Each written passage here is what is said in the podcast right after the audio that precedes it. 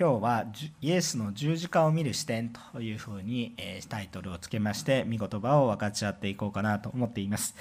さて、えー、先日もですね、えーまあ、昨日もクリスマス、えー、結婚式があってですね 結婚式があってですねあのこのソウルに、えー、行ってきたんですけれどもまあ、やはり韓国もクリスチャンの方多いということでですね空港とかもですねクリスマスツリーが飾ってあったり、えー、あと街中に行くとですね商業ベースの方が反応が早くてすでにクリスマスの用意をされているなんていうところもあるんですが教会はどうしてもやっぱり収穫感謝が終わってからクリスマスシーズンだなというような感じでえ少し遅れてるんですけども、まあ、早まればいいというもんでもないんですが、えー、まあ、クリスマスの雰囲気がそろそろ教会にもまた街にも溢れれてきている。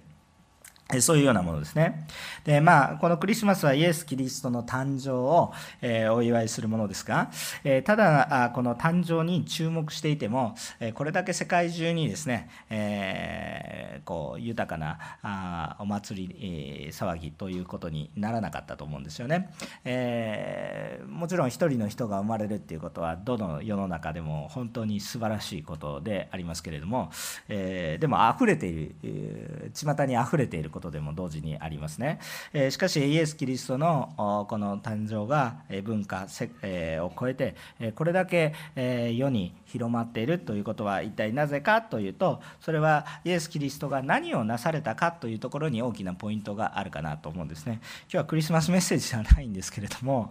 そのイエス・キリストが何をなされたのかっていうのが一番重要なわけですけれどもそのイエス・キリストが何をなされたかが書かれているのがこの聖書の福音書です。そして今日私たちがお読みしている部分はイエスが人の罪の身代わりとなって死なれ復活されれたことに至るえ最も重要な部分といえるところが書かれてある場所になります。えー、まあ、もう少し一連の流れの中でありますから、えここだけの箇所ではないんですけれどもそこに至る一番重要な部分クライマックスにかかっている部分だということを理解していただければいいと思います。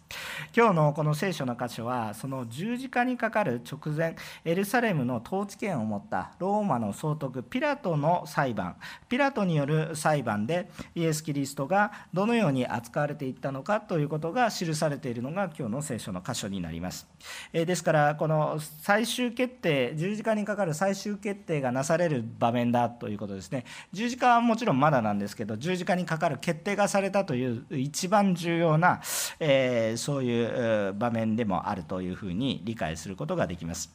で、えこの裁判はあこの公平には行われなかったんですね。でここの裁判の様子やまたこのイエスと関わった人々そしてイエスご自身の様子をこの聖書から、え私たちに与えられている唯一のこのノンフィクションのこの事実ですね、え事実の記録であるこの福音書からですね、え私たちはあこのキリストの犠牲に対する視点というものをどんな視点を持って黙想していけばいいのかということを学んでいきたいと思います。そしてその今日私たちが生きるるこの生き方の中でその視点というものが非常に重要になってきますよということを分かち合いたいと思いますまあいろんなこうことを言えますけれどもやっぱり一つ悔い改めて神様を考えましょうというのが言いたいことではありますさて、えー、でも少しずつ詳しく見ていきたいと思います3つのポイントをお話しさせていただきたいと思います。えー、まず第1番目のポイントは、予的な視点はあっても、霊的な視点を必ず持ちましょうということですね。え、私たちは世を世をしっかりと見る視点はあって良いですが、それがなくても良いとは言わないですが、それをしっかりと持っていますが、霊的な視点も持ちましょう。えー、もう少し変異な話をすると、常識は持っても霊的な、霊的な常識も持ちましょうということですね。え私たちはもう、もう予的に常識知らずになりなさいと言ってるわけではなくて予的にもちゃんと常識は知っていて、えー、人としてちゃんと生きますけれども霊的な視点が欠けててしまうと結局本質を見失いますよということをお話ししていきたいと思います、え、1節から5節ですね、えー、こう書いてありました夜が明けるとすぐに最初は長老たちや立法学者と最高法院全体で協議を行ってからイエスを縛って連れ出しピラトに引き渡したピラトはイエスに尋ねたあなたはユダヤ人の王なのかイエスは答えられたあなたがそう言っています。そこで祭司長たちは多くのことでイエスを訴えた。ピラトは再びイエスに尋ねた。何も答えないのか。見なさい。彼らはあんなにまであなたを訴えているのいるが、しかし、イエスはもはや何も答えようとされなかった。それにはピラトも驚いたとこう書いてあります。さて、今日のこの箇所に至る前に、イエスは実は、えー、このすでにユダヤ人の最高法院の中で裁判が行われています。えー、最高法院ですから、えー、もうこれ以上論議する場所がない、えー、わけです。そこで決定されたのが、あ結局イエスを死刑にしようというお話で決まってるわけです、えー、もちろんこの裁判は正常なものであり、公平なものであったとは言い難く、非常に異常なもので、えー、夜が明ける前に行われていたという変な裁判だったわけですけれども、えー、まあ、出来レースだったわけですね。えしかし、えまた新たにこのピラトのもとに送ろうとしたというのは、この時代背景を見る必要がありますね。当時のユダヤ人指導者たちはこのピラトのもとにイエスを連れて行ったんですがこれは当時パレスチナ地方がローマの実質的な支配のもとに置かれていて一定程度の自治権があったわけですけれども多くの統治をしていく中で多くの権限がないわけですね。えー、ですから当然、えー、人の生き死にに関わるようなことに対してですね、えー、何も決めることができないということなんです、え死刑をすることがいいことか悪いことかっていうそういう論議ではなくてですねその決定権がないという状況の中において、え屈辱的なことなわけですね。別にいいことだからできないから悪いとか良い、え悪いこともできないからそれでいいとかそういう話ではなくてそもそも自由な裁量権がないということで非常に屈辱辱的な状況であったということが言えると思います。まあ、死刑にすることがいいとか悪いことは、これはまた別論議であります。そもそもその裁量の自由がないということですね。そのことにおいて、えー、こう苦しみがあったということがあったんですね。えー、ね従ってですね、勝手にイエスを死刑にしてしまいますと、えー、これはローマとの関係に問題が生じてしまいます。えー、勝手なことをするなということになるわけですね。で、ここに大きな問題を抱えるわけなんです。えー、ですから、えちゃんとローマの方でイエスを裁く必要が出てきたというのが現実的な話なわけですね。でその中でイエスがピラトのもとに連れてこられたということなんです。まあ、ですから、まあ、この祭司長たちっていうのはなんかどこまで行ってもちょっと責任逃れ的なところがちょっと見えるかなということは否めないんですけれどもさて当時のユダヤ人指導者たちはですねイエスを神の名を語る冒涜しているんだという冒涜罪で結局イエスを死刑にしようと計画したわけです。まあ、このことは、えーと、主をちゃんと聖書を知っている私たちにとっては、えー、これは冒涜ではなく神そのものなので、えーと、そのこと自体が成立しないわけなんですけれども、えー、当時の人たちには隠されていますので、えこれを理解することは難しかったと思いますね。えしかし、えまああその計画をしたわけです。でも現実にははできないという非常にもどかしさが、え彼らの中にあったわけです。でそこで、えこのピラトもですね、えそのことをよく理解していたということがよくわかるんですけれども、まあ、イエス様が連れて連れてピラトのもとに連れてこられるわけです。でもここで、えピラトはですね聖書に書いてありましたようにあなたはユダヤ人の王なのかということだけを質問してきます。ピラトは問題の本質をある程度裁判が始まる前からいろんな情報を得て、え理解していたということをがあ考えられます。えー、なぜならば、えー、この、まあ、特にマタイの福音書の27章あたりを見る見ますと、まあ、妻とかからですねさまざまなこの情報が得られていたりまたピラト自身もローマ総督になるぐらいのローマのこのユダヤの総督になるぐらいの人ですからそれなりの情報網を持っていたということが明らかですね、えー、このずる賢くなければそういう総督まではなることがやっぱり難しいと思いますね、えー、ですからそれなりのことを知識はあった上で、えこの裁判に臨んでいるんだということを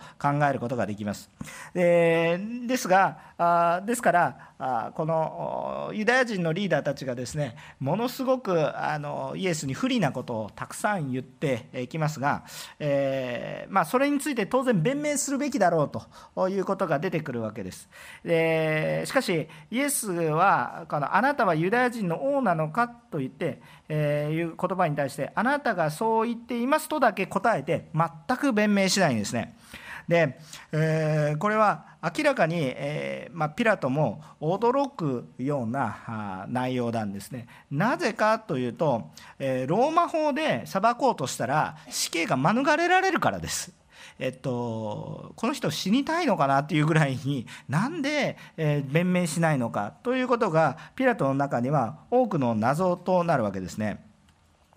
でしかしここでちょっとピラトの側のことをちょっと考えてみたいんですがピラトは自分こそが統治をしている。自分こそが正しい。むしろおそらくユダヤ人たちを蔑んでいたと思います。地方のローマが当時の世界の中心。と考えるとユダヤの地方はすごい田舎で整っていなくて倫理観もなくてえー、ていうかもう宗教のことで頭がいっぱいでおかしな人がいっぱいいるちょっと厄介な地域。え辺境の厄介な地域ぐらいに思っていたと思いますね、え私はローマで法治国家で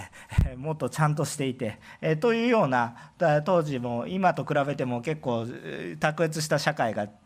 ね、成り立っていった世界史を見てみるとそういうところやっぱりローマのあの影響力帝国になっただけのことはあるなというようなシステムがあったわけですけれども、えー、つまり、えー、ピラトの方にするとですね、えーまあ、自分こそが、えーまあ、インテリジェンスの知的なんだ、えー、そして、えー、自分こそがむしろ権威がありローマの方に権威があり正しいもうユダヤ人の田舎者ぐらいな感じで、えー、捉えていた部分が往々にしてあったと思いますね。えですからあなたはユダヤ人の王なのかというふうに聞くんですがこの言語を見てみるとこの「あなた」という言葉がこれは日本語で見てみると何の感じもしないんですけど「君は」というふうな感じで捉えられるんですけどこの「あなた」と言ってるこの「あなた」の言葉自体にえ軽蔑の意味があります。つまり私たちも人を呼ぶ時に軽蔑の意味を持って人を呼ぶ呼び方がありますね、え私たちはちょっとこのギリシャ語とかは話しませんからその感覚が明確には分かりませんが言語によると軽蔑の意味が含まれているそうなんです、えつまりこれは一体どういうふうに見ているかっていうとピラトはあ自分こそが正しいと。なんかわけのわからないことで話しているんだというふうに話しているわけです。でですからあなたはユダヤ人の王なのかということを聞いているわけですけれども実は言葉自体は非常にピラトは本質的な話をしています。えこう確かにイエスはユダヤ人のただしユダヤ人だけの王ではありませんか？全ての王ですけれども。しかし、えそのことに対して軽蔑の意味合いを持って言っています。言葉では真理をついた言葉を言っていますが彼が見ている世界はあくまでもあくまでも予的なものの常識の中で世界を捉えているしかないわけです。まあ、こんなことを言って予的なものだけでしか世界捉えないの当たり前でしょうというわけなんですけれども私たちもそうじゃないですかもうこう同じような感覚ですよね。ですからその感覚は別にダメと言っているわけではないんですけれどもそれだけでは実際は本質的なことを捉えているようで本質なことは捉えていないというような話なんです。だから私たちもあのいろいろ国会でいろんな話をされていますけどもっともらしい話をしていますけれどもなんか本質的なところとはずれて小手先の話をしていると正しいけれども別になんかずれているなって感じてやっぱり心熱くされないし思いが湧いてこないっていうようなこと目の前の見えてる世界の中でもそういうことがありますけれどもこの見えない世界の中においてはなおさらのことだということですね。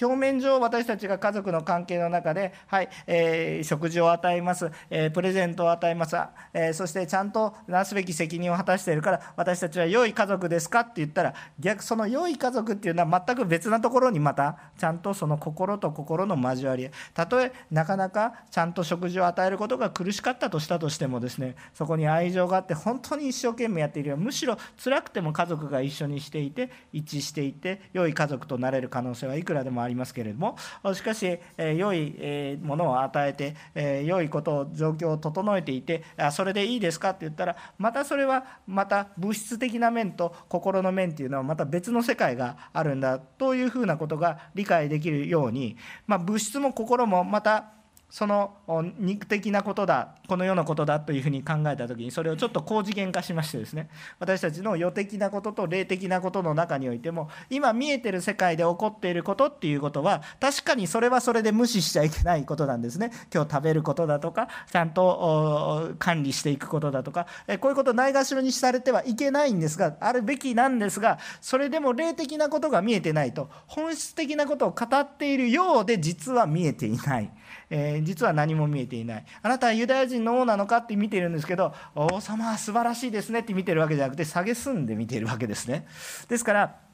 そのような何か厄介者がいるなとそのような思いで見ているわけなんですね、えー、で、えー、ですからあのピラトはこのことをいつも理解ができません。イエス様は霊的な世界の話を包括した話をしています。しかしピラトはもう目の前に見えている政治的なこと世的なことの論理の中だけで生きています。ですからこの話が噛み合わないわけです。だから驚くんですね。でイエスは霊的な意味においてあなたがそう言っているというふうにあなたがそうだと言っていますと答えてるんですけどこれすごく皮肉でこれ私たちがギリシア語がいや私も分かってるわけではないんですけれども少しだけ勉強したらこれもすごく皮肉でこの「あなたあなたは」って言ってるその「あなたは」ピラトがイエスをあなたと言った軽蔑を含んだ言葉と全く同じように返してるんですね。あなたがそう言っていますよというふうに、えー、言っているわけなんです。これはちょっと説明が私は下手くそで表現することが難しいわけですけれども。えー、つまりこれは一体何かっていうとピラトがあなたがそう言っていますけれどもあなたは理解していませんしでも実際には実際には霊的には私が本当の神なんだけれどもあなたがそう言っています。分かりますか？というような感じのそのことなんです。つまりイエスは事実だけをちゃんと答えている。霊的な事実。をちゃんと答えているんですけどそのことにピラトはおそらく気づけないでしょうねというような皮肉も少し含まれているような感じです。でもイエスは皮肉が好きなわけではなくて言いたいことはただただ事実を言っているんですね。あなたの認識はそうですよというふうに言ってるだけですね。で,、えー、でここで私たちが覚えたいことは一体何かというとそれ以外のことを何にも答えないんですね。これはイエスが弁明されないのでピラトが驚くほどのことなんですね。じゃあなんでイエス様は自分が不利な状況なのに弁明しなかったのかっていう疑問が皆さん湧きませんか？いや関心ありませんと言われると厳しいんですけれども、えー、何か深い意味があったんでしょう。まあもちろんその深い意味がありますよね。で当然ですね一番深いところの意味は天の御国に行った時私私たちが直接聞く必要があるかなというふうに思いますけれども最終的な深いところは私たちの知る由もない部分が神様の説にもっと深い計画があるかなと思うんですけども今の私たちでも理解できる理由があると思いますね。それは一体何かというとイエスは人の身代わり罪の身代わりとなって、えー、その罪をかぶってですね、えー、人々が罪による裁きを受けないようにするという救いという霊的な目的を明確に持っておられます。救いという霊的な目的を明確に持っておられるんですね。えで一方で人々はこの霊的な視点がなくて予的なことだけで考えています。つまりイエス様は旧霊霊的な目的を明確に持っている一方で人々はこの霊的な目的を持っていないというわからないという状況があるわけです。でこのことを私たちも覚えたいわけですね。イエス様はまあ十字架を回避イエス様の持てる力で十字架を回避することができるかできないかというとこれは答えとすればできたということになります。なぜならばローマの方では裁けないんです。だから全力で自分が弁明すれば回避できます。イエス様は何でもできる方でありますし別にそこまでの実力がなかったとしてもちゃんと自分で言われている証言が一致しませんしこれはそもそもローマの方で決めてることじゃないしローマの話ではありませんよと言ってしまったらもうピラトはもうじゃああのこれは混乱を起こさせないようにということで収めることができるしちゃんと論理立てて話せばやっぱり説得されていってしまいます人々が。最初たちの作り上げた作り話の方が説得力があるかイエス様の事実に基づいた話に説得力があるかと言われると絶対にやっぱりこう時間をかければイエス様の話の方に力があります。真実ですから。だからどうしたってこう裁判が負けてしまうんです。いくら人々を扇動したとして言ったとしてもやっぱり真実を明らかにしていくとやっぱりイエス様の方が勝ってしまいます。しかしこれは私たちの理解を少し超えている部分でもありますけれどもこのイエス様が十字架にかかって犠牲になってそして復活をされるという旧礼のことが主の時が満ちているこのタイミングがあったわけです。つまりイエス様はこの十字架を甘んじて受けることをもう決断されてるわけです。そしてそれも神様の、えー、このまあ、苦しいんですけれども神様の御心なんです。神様ご自身も苦しいんですけれどもそれが最善の方法なんですね。ですからそのことを見ているんです。つまり旧礼の目的を見ているんです。旧礼の目的まであってこの働きを。そうするとイエス様は十字架にかからないといけないのでかからないといけないのでかかるかからないようにするための弁明はしないわけです。ただ事実は事実として答えあなたはユダヤ人の王かはいそうですということです。まあはいそうですとは言ってるんじゃなくてあなたがそう答えていますと。認識は違うけどその通りですよって言ってるわけです。だから必要以上のことは語っていませんけれども事実だけに答えているんですね。じゃあ今日このところから私たちは一体何を学べるのかと言ったらですね、えー、まず、えー、私たちいろんな出来事が起こっていますが結局何をしたいのかということです。その目的は一体何ですか？ということですね。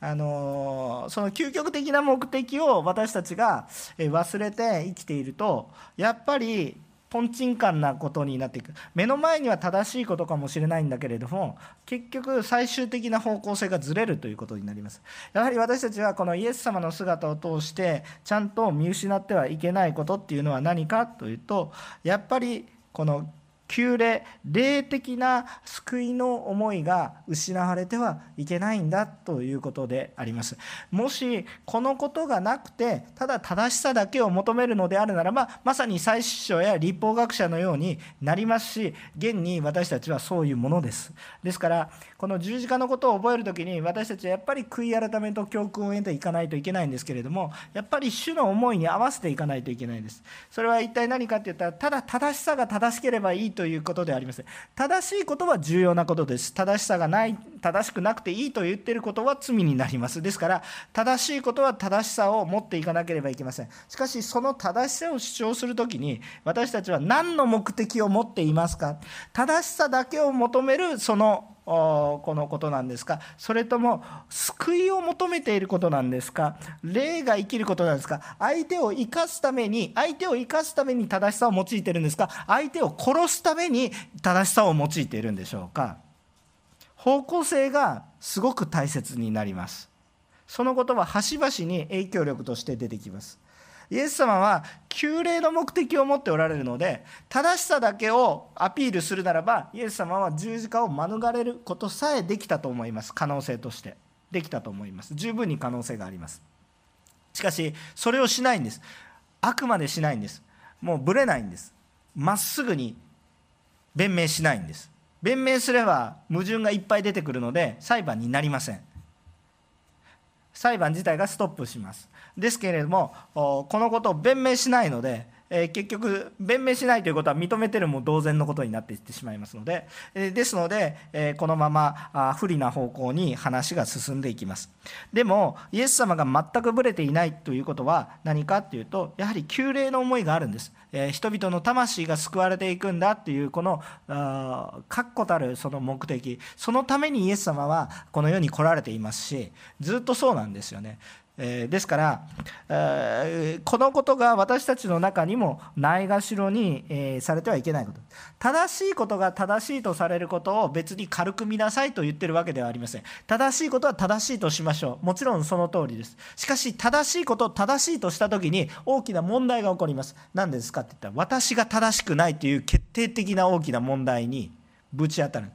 あピラトは正しいと思ってましたけど実はピラトも正しくないわけですよ。あなたがそう言っていますと言われてたように。ですからあこのその問題にぶち当たる時に、えー、こうどうしたらいいのかということになります。それを自分の正しくない姿で何とか解決しようとすると自分も滅びてしまうということになります。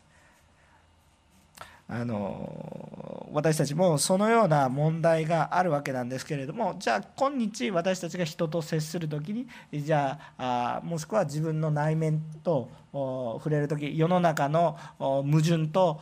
向き合う時にどの方向を見たらいいのかって言ったらやっぱりイエス・キリストによる救いの方向性をしっかりと持って今日の一歩を進んでいくっていうことが非常に大切なんですけどそれを見ない私たちがいますね。イエス様の十字架をあんまり見ないようにして、えー、今日の今日の一日を歩もうとする私たちがいますね。まさに霊的な視点を持たずに、えー、肉的な視点だけで歩んでいく私たちがあるのでやっぱりこの十字架を見た時にやはり私たちには神様が必要なんだ。救いが必要なんだっていうことをもう一度明確に覚えて会いに行く。若い子たちも今日ね朝から頑張って出てきてくれてるんですけど勉強すること100点を取ること良い大学や良い会社に入ることこういうことスポーツ頑張ることこういうこと一つ一つはやっていいです。頑張ってください。それは良いです。でも何のために？これが見失われていると良い大学に通って虚しさを感じて何も仕事しなくなったりだとかそういうことが目の前にゴロゴロゴロゴロ転がっています。日本の中にはそういう人たちが5万といて社会問題になっています。それは学べなかったからですか？学んでます。でも何のためにがないんです。たくさんお金があるけれども使えないみたいな。なんか大量のお金を持っていきました。でも田舎に行きました。お金使うところがありません。持っていないのと同じです。みたいな。そんなそんな状態です。何のためにお金を稼いだのかわからないって、ね、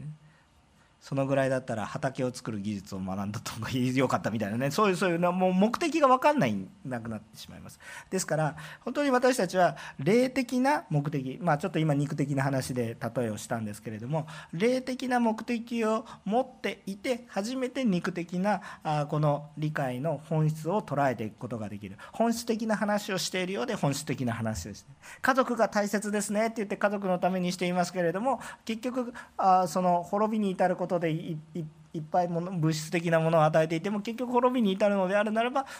結局虚しだから何ですかっていう「フォーワッツ」っていうことになるだから何っていう世界になってしまう。えー、ですからあそのようなことに私たちは気をつけていきたいと思うんですね。えー、第1番目のポイントは霊的な視点を必ずいつも持ちましょう。神様の中にあって私たちはどう生かされ何のために生きているのかということをしっかりと私たちが知る必要があります。自分が正しいのではなく主が正しい悔い改めの思いを持って神様の思いを私たちは持って生きていく。それはなんか神様だけとか言って地に足がふわふわ浮いちゃってもうなんかあ浮世離れしたことをしなさいと言ってるわけじゃなくてちゃんとこの地に根ざして神様の御心をちゃんとしていく。地の死を世の光ですからね。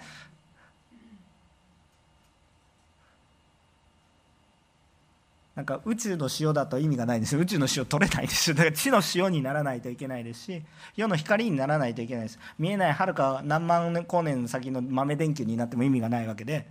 地の塩世の光とならないと。この地にしっかりと立ちますけれども霊的な視点を見失ってはいけませんよ。ということを私たちは覚えたいな。このイエス様とこのピラトたちがやっているこのズレですね。話が噛み合わない。私たちは主とちゃんと話が噛み合っているところで響き合っていきたいなということを思うんですけれどもそのような私たちでありたいと思います。2番目のポイントですが私たちは問題を抱える時神様と向き合いましょう。6節から10節ちょっとお読みします。えー、ところでピラトは祭りのために人々の願う囚人一人を釈放していた。そこにバラバという者がいて、えー、暴動で人殺しをした暴徒たちと共に牢につながれていた。群衆が登ってきていつものようにしてもらうことをピラトに要求し始めた。そこでピラトは彼らに答えた。お前たちはユダヤ人の王を釈放してほしいのか。ピラトは祭司長たちが妬みからイエスを引き渡したことを知っていたのである。アメン。さあ、えっと、ピラトはちゃんと知っています。ちゃんとこのこの裁判が出来レースだということをよく分かっている。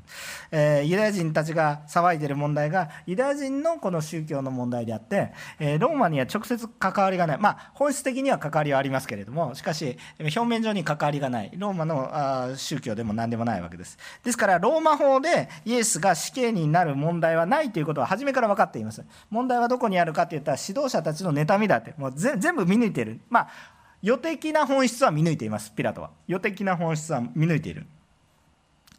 で、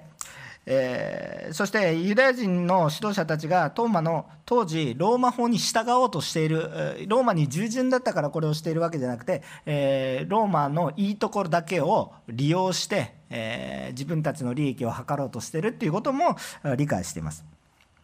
えー、でそこでですねピラトはこれ厄介な問題なわけです。ピラトはどういうふうにピラトの正直な願いは何かって言ったらとにかく何でもいいから問題を起こすなっていうことです。あのもう、えー、別に悪さが悪さで一致しててもいいからローマに迷惑かけんなって言ってもうだからもう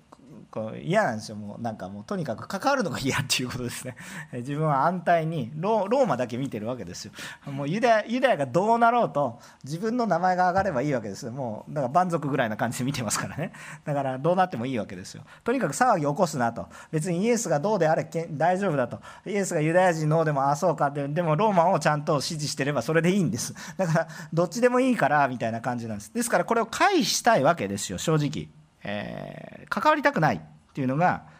本音です。ででですからこのピラトはそれの、えー、回避策を考えるんですね、えー、本質的な問題に触れずに、えー、祭りの時期に通例として行っていた御社の話を出してきます。つまり本質的な解決をせずに、えー、絡めてこう別のこの第三の方法を通して問題をうやむやかしようということですね。ちょっともう滑舌が悪すぎて全然言えてないですけど、えー、問題をちょっとこうはぐらかすごまかしてしまうあそういうふうなことをしようとしたわけですね。えー、ででこの時ユダヤ人の指導者たちは当時この誰でもこの明らかに暴動の首謀者だと思っているバラバの解放を求めたんですね。でこの聖書の箇所マタイの、まあ、ごめんなさいマルコの福音書を見てると急に唐突に、えピラこのバラバの釈放の話が唐突に出てきているような感じがあって実際によく読んでると、えなんでいきなり釈放の話になるのかっていうのがちょっと明確ではあります。私たち、えクリスチャン生活をしてると明らかにこう流れがあるのであのそんな感じかなっていうイメージがあるんですけれどもしかしこのマルコの福音書だけを読んでみるとイエスが何も弁明しなかったのが5節ですよね。6節以下どう書いてあるかというとところでピラトは祭りのために人々を願う囚人1人を釈放していたとこういうふうに書いてあっていきなり話がところでって変わってるわけですでそこにバラバという者がいて暴動で人殺しをした暴徒たちと共に牢につながれていた。まあまあそれは事実確認ですよね。ただいきなりそういうふうにそうするといきなり8節に群衆が登ってきていつものようにしてもらうことをピラトに要求し始めた。これ話が合わないの分かります？皆さん文字だけだから分かりにくいですよね。だから今イエスをどうにかしろっていう話なのに突然1人を釈放しろとか言って叫び出すんですよ。意味分かんないでしょ？えっと話が全然違う話が出てきてるでしょ？だからマルコの福音書だけ見てると話が飛んじゃってるんです。細かい説明がないんです。だから、えーと、唐突に出てきた変な話でだからなんでいきなり人を釈放しろっていうまあ確かにあるんですけどなんか別のテーマがいきなり降って湧いたみたいな話になってきていますよね。実はこれはマルコあごめんなさい。マタイの福音書の27章全体を見ると話の流れがもう少し詳しく書かれてありますがやはり釈放の話はピラトが持ち出しているっていうことですね。ですからそれに便乗して、えこの釈放は釈放でしろというお話なんですね。でだから人々もこのユダヤ人の指導者たちもあイエスを恩赦恩赦を与えて問題をうやむかしようとしているのをユダヤ人の指導者たちも見るのでそこにいたバラバというものを解放しろというふうに、えこう宣言していくんだっていうのはマタイの福音書の27章を見るとその流れがもう少し明らかになっています。ですからちゃんと聖書を読んでるとうんと思うようなところがありますけどどうぞここにつまずかないようにしてほしいなと思っているわけですけれども。さあここでその釈放されるバラバはここではバラバとだけ、えー、こう名前が出てきます。このバラバという名前はババラバ、えー、つまりアバアボジのアバあつまり父のバル息子という意味があります。父の息子という名前の意味がある名前なんですね。バラバっていうのはね。でバラバの名前は何ですかっていうとえっとイエスです。これはマタイの福音書の27章を見てください。バラバイエスです。バラバイエス、えなんですね。これちょっと面白いなと思う。なぜこんな話をしてるかっていうとイエス様が何をなされているのかっていうのがあの象徴的に現れるような不思議な場所ですね。あなんでバラバっていう人が選ばれたの本当不思議な神の摂理ですけれどもあこれは不思議なことですけどバラバイエスです。バラバの名前はイエスです。今裁判にかかっているのはキリストと呼ばれているイエスでイエスの代わりに釈放されるイエスはバラバですという話です。こうもう非常にあのなんていうかもういろんなこの一言で説明できないですこれ一つ一つちゃんと心に迫ってくる思いを一つ一つやってると、うん、大変普段よりメッセージが長くなってしまいますけれどもあいろんなことを思いますいくつかちょっと覚えたいんですけど一つ言いたいことは何かっていうとをたくさんの迫ってくるものを話して一言にまとめると結果的に私たちの霊的な現実を見る手がかりになっていますということを言いたいんです。それは一体何かっていうと神様の子である救い主であるキリストは十字架にかかって死なれ苦しみを負われますがそれは私たち私たちが父の子として救われるために罪人の私たちが代わりに救われるためにそのことを成してるバラバは何もしなかったけどただ救いが降ってきた。そういうことを深く感じさせられるわけです。バラは自分の名前が「主は救い」というあイエスというあこう言葉があるわけですけれどもしかし自分の力では暴動だけを起こして、え結局人殺しがたくさんいるとあんま変わらないことをするあ自分の義ではダメなんだということが見えるけれどもイエス様の義によっては救われるんだということをいろいろ表していたりします。もう万感な思いになるんですけどそのようなことが起こるわけですけれども結局そのようなことを通してですねあのえこのバラバっていうものは解放されていくことになります。それが11節から15節に書いてありますね、えしかし祭司長たちはむしろバラバを釈放してもらうように群衆を先導した。そこでピラトは再び答えた。ではお前たちがユダヤ人の王と呼ぶあの人を私にどうしてほしいのか。すると彼らはまたも叫んだ。十字架につけろ、えピラトは彼らに言った。あの人がどんな悪いことをしたのか。しかし彼らはますます激しく叫び続けた。十字架につけろ。それでピラトは群衆を満足させようと思い、えバラバを釈放しイエスは鞭で打ってから十字架につけるために引き渡した。15節がポイントです。15節がポイントなんですが結局、えー、ユダヤ人の指導者はあこのバラバの解放を求めます。でバラバの暴動は一体何かというとユダヤ人指導者にとってはそんなに不利ではなかった。ということが暴動が起こってユダヤ人たちも大変苦労したんですけれどもおそらくローマに対する暴動だの可能性があってですねユダヤ人指導者にしたらですねまあ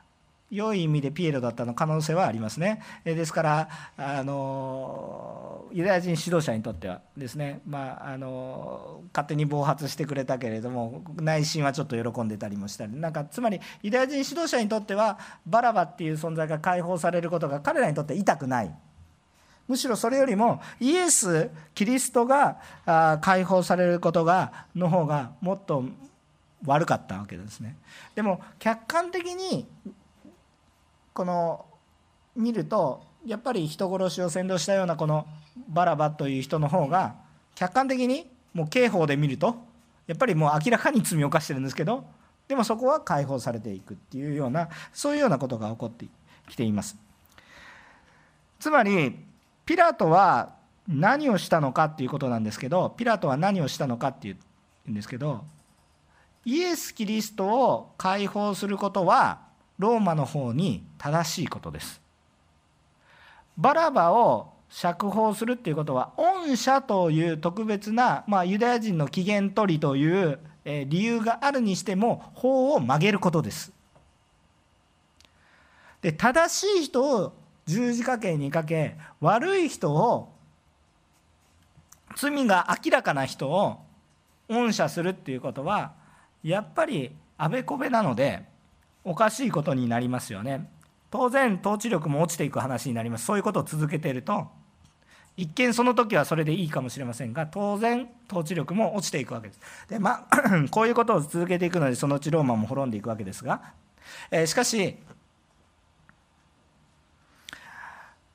このあまりにも強硬な訴えが出されるのでピラトは最終的に群衆を満足させようとして法をねじ曲げ責任放棄する形でイエスの十字架刑の許可を間接的に与えてまあ決定的と言ってもいいかもしれませんが間接的に与えた本人は間接的に与えてるつもりでも決定的なこの、まあ、責任放棄ですねを与えてしまったということです。結局彼は正しさも放棄して自分こそ正しいと自分こそ権威者だと言ってるんですけど権威っていうのはやっぱりちゃんと使えるところであるんですけどその使えるべきところも使えずにただその権威だけを振り回したのでそのポイントは結局人を恐れることにおいてそのことがなされてしまったということですね。えー、今日私たちもさまざまな問題を抱えるんですけれどもその時人のことだけを考えていると理屈が通っているようで本質的には何をしているのかよくわからないことが起こってきます。理屈が通っているようなんだけれども結局もう何をしているかわからないもうみんな悲しむみたいなそういうような状況が起こってしまう。えー、ということです私たちも自分を知恵者だと思わないように気をつけたいと思います今信玄を通して QT できていて本当に感謝ですね。何か一つ一つの神学的な深い話をいちいち全部通してですねすることはできないかもしれません。難しい一つ一つのアドバイス。でもその根底に流れているのはね毎日覚えたいのはああ私に知恵があるのではなく神様に知恵があるんだなということを本当に覚えてこの死とともに歩んだ時に目の前は馬鹿正直と言って言われるようなことかもしれないですけども本当に人を生かしていくような働きを私たちはしていくことになるんだな。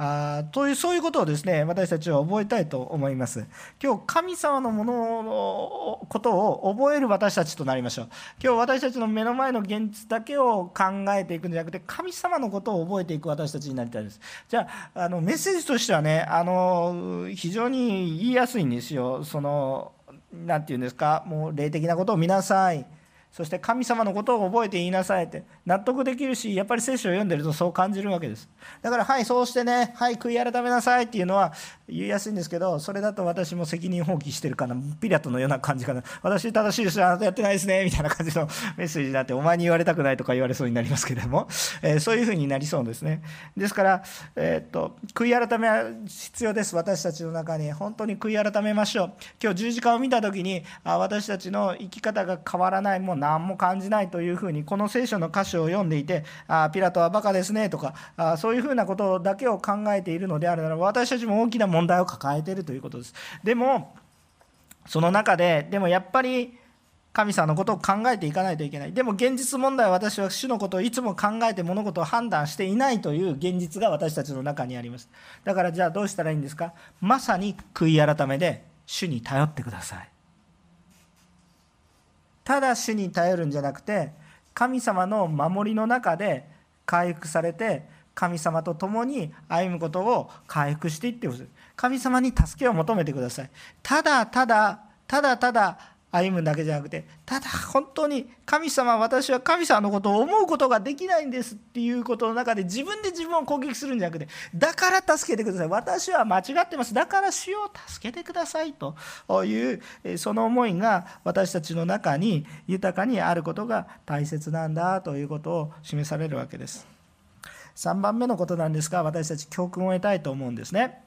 3番目のことですが正しさという傲慢で人を迫害することに気をつけたいと思います。16節から20節なんですが、え、こう書いてあります。兵士たちはイエスを中庭にすなわち総督官邸の中に連れて行き全部隊を呼び集めた。そしてイエスに紫の衣を着せ、え、茨の冠を編んでかぶらせそれからユダヤ人の王様万歳と叫んで敬礼し始めた、え、また足の棒でイエスの頭を叩き唾をかけ、ひざまずいて拝んだ、え彼らはイエスをからかってから紫の衣を脱がせて、え元の衣を着せた。それからイエスを十字架につけるために連れ出した。とこういうふうに、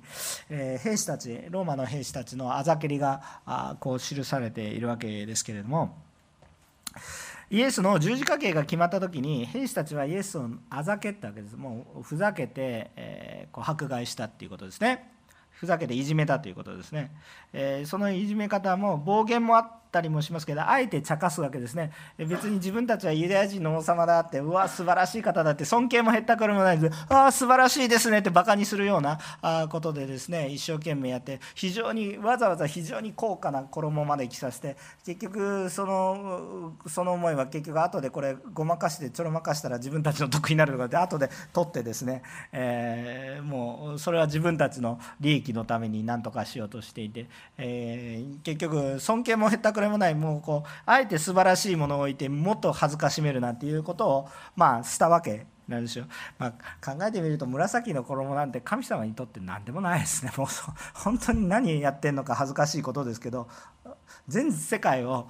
一言で作られるようなお方が紫の衣一つでどうのこうのってもうその全世界を与えても足りないぐらいなのにもう恥ずかしい話なんですけどそれでもあユダヤ人の王様だって言って何でもない私たちがですねこうバカにしてるわけですよ。それは一体何かっていうとこれはそこの裏に隠れている人間の深い罪なんですけれどもそれは私たちの中に正しさという隠れたプライド傲慢があります。私たちの方が正しければ何でも言っていいのかということがあります。まあ、最近でも世の中たくさんそういうニュースで溢れてるんじゃないでしょうか。明らかに罪あるよというふうに決定された人に対してはもうなることなすことバンバン言うけれども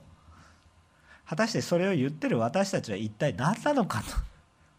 いうことを考えた時に言い方も変わるし罪の追及の仕方も罪を追及しないでいいというわけではありません罪を追及すべきですでも追求の仕方が変わるし本当にちゃんと本質的なことを見ていればそもそも本質的なただその目の前に起こってる事象をどうするかこの人悪いことをしましただからダメですねっていう話じゃなくて本当に愛を持って仕えているならばそもそもなぜその問題が起こったのかどうしてこれからどうしていったらいいのかっていうところまでも含めたアプローチになると思いますがもうなんか適当なことをねもう今の世界の方がもまあなんか昔と今を比べるとおじいさんになりましたとか言われるんですけれども あの昔の方がねまだねあの噂が少なかったと思います。今はもう何ですか？もうこうインターネットで昔よりもなんかひどくなりましたね。人の抽象がね。昔もいや昔は昔でひどかったんですよ、えー、表面に出なくて裏でも 同じことですけど同じことですから。だから昔は良かったねっていう話をすると僕完全におじいさんですけれども。そんなことはないんですけどでも今の方が本当に誹謗中傷が本人の目に入るようになりましたね。でも私たち、えー、本当に気をつけたいなと思うんですけれどもいいですかその人に問題があるからといって私が正しいわけではありません。そこ気をつけてほしいと思います。その人に罪があるのはその人に罪があるけれどもあなたが正しいわけではありません。そこを本当に気をつけてください。で自分は正しいと思うと裁き始めます。オラオラオラって。私は聖書の御言葉から正しさを語ります。けれども私が正しいわけではありません。イエス・キリストが正しいんです。だから私も悔い改めながら御言葉を語りますが正しいことは正しいのではっきりと語ります。でも皆さんイエス様につながってください。この自分の正しさで相手を元気よくですね人を糾弾するようなことがありますけれども結局それは何をしたいのか分かってないですね。もうこうこう失敗してる人をバーって言うとですね私たちのなんかねプライなんていうか妬みみたいなところ成功してる人が失敗するとですねお気持ちいいとか。いやもう何言ってるんですか先生と思うかもしれないですけど私たちにそういう気持ちが一切ないんだったらゴシップ誌は売れてないですから。タブロイド紙とかゴシップ誌は売れてないですから。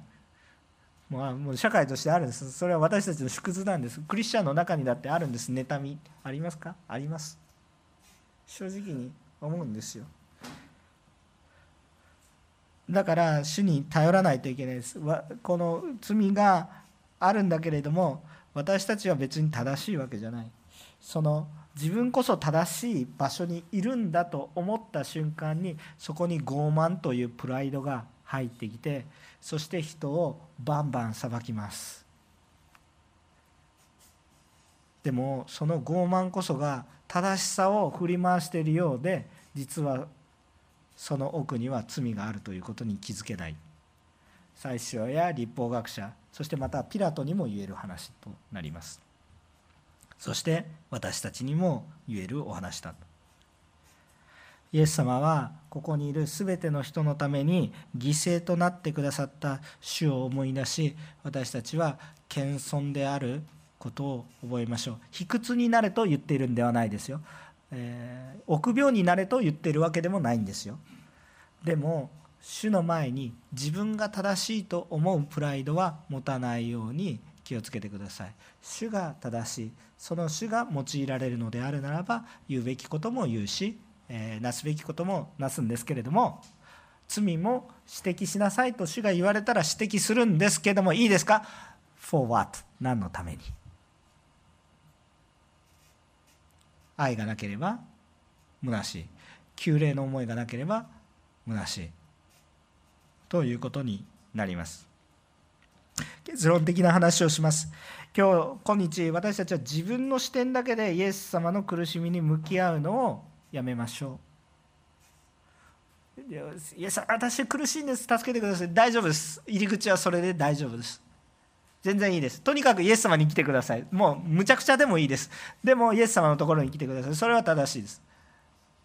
全なんかこのきれいぶってですね化粧してイエス様の前に行かないといけないとは思わなくていいですもうありのままでボロボロでいいですもう食べ物もありません助けてくださいそれでいいです入り口はそれで大丈夫全然主は喜んでその話を聞いてくださいますでもだってイエス様はこの時ピラトやさまざまなこのこの兵士たちのためにもねこうこう靴ば投げかけるこの兵士たちのためにさえも十字架にかかられるお方ですから。入り口はそれでもいいです。でもね皆さん2000年も経ってちゃんと皆さんは何度もイエス様の話を聞いてるんですよね。であるならば私たちは神様の御心に心を向けたいと思います。いつまでも赤子ではなく私たちはいつまでもイエス様と向き合ってるんじゃなくてイエス様と向き合うんですけど毎回イエス様と向き合うんですけど向き合ったまま終わるんじゃなくてイエス様と共に歩みたいんです。分かりますか？イエス様と共に歩みたいんです。全然実力不足ですからイエス様に頼るんですけどでも私たちが見たいのは私たちが見たいのは私たちの目線だけの視点のあるこの世の中の生き方。お金があればいい。金安全商売繁盛であればいい、えー、何か人にちょっと役に立てばいいって。もちろんそれをするだけでもとんでもなく大変なんですけれどもそれをするだけでもとんでもなく大変なんですけどそれゴールじゃないんだよという話。それを達成しても滅びますからね。だからだから霊的な視点神様の視点を持っていきたいということなんです。持っていきたいんだけど自分の力じゃできないんですよ。だからもう一度この御言葉を読んだ時に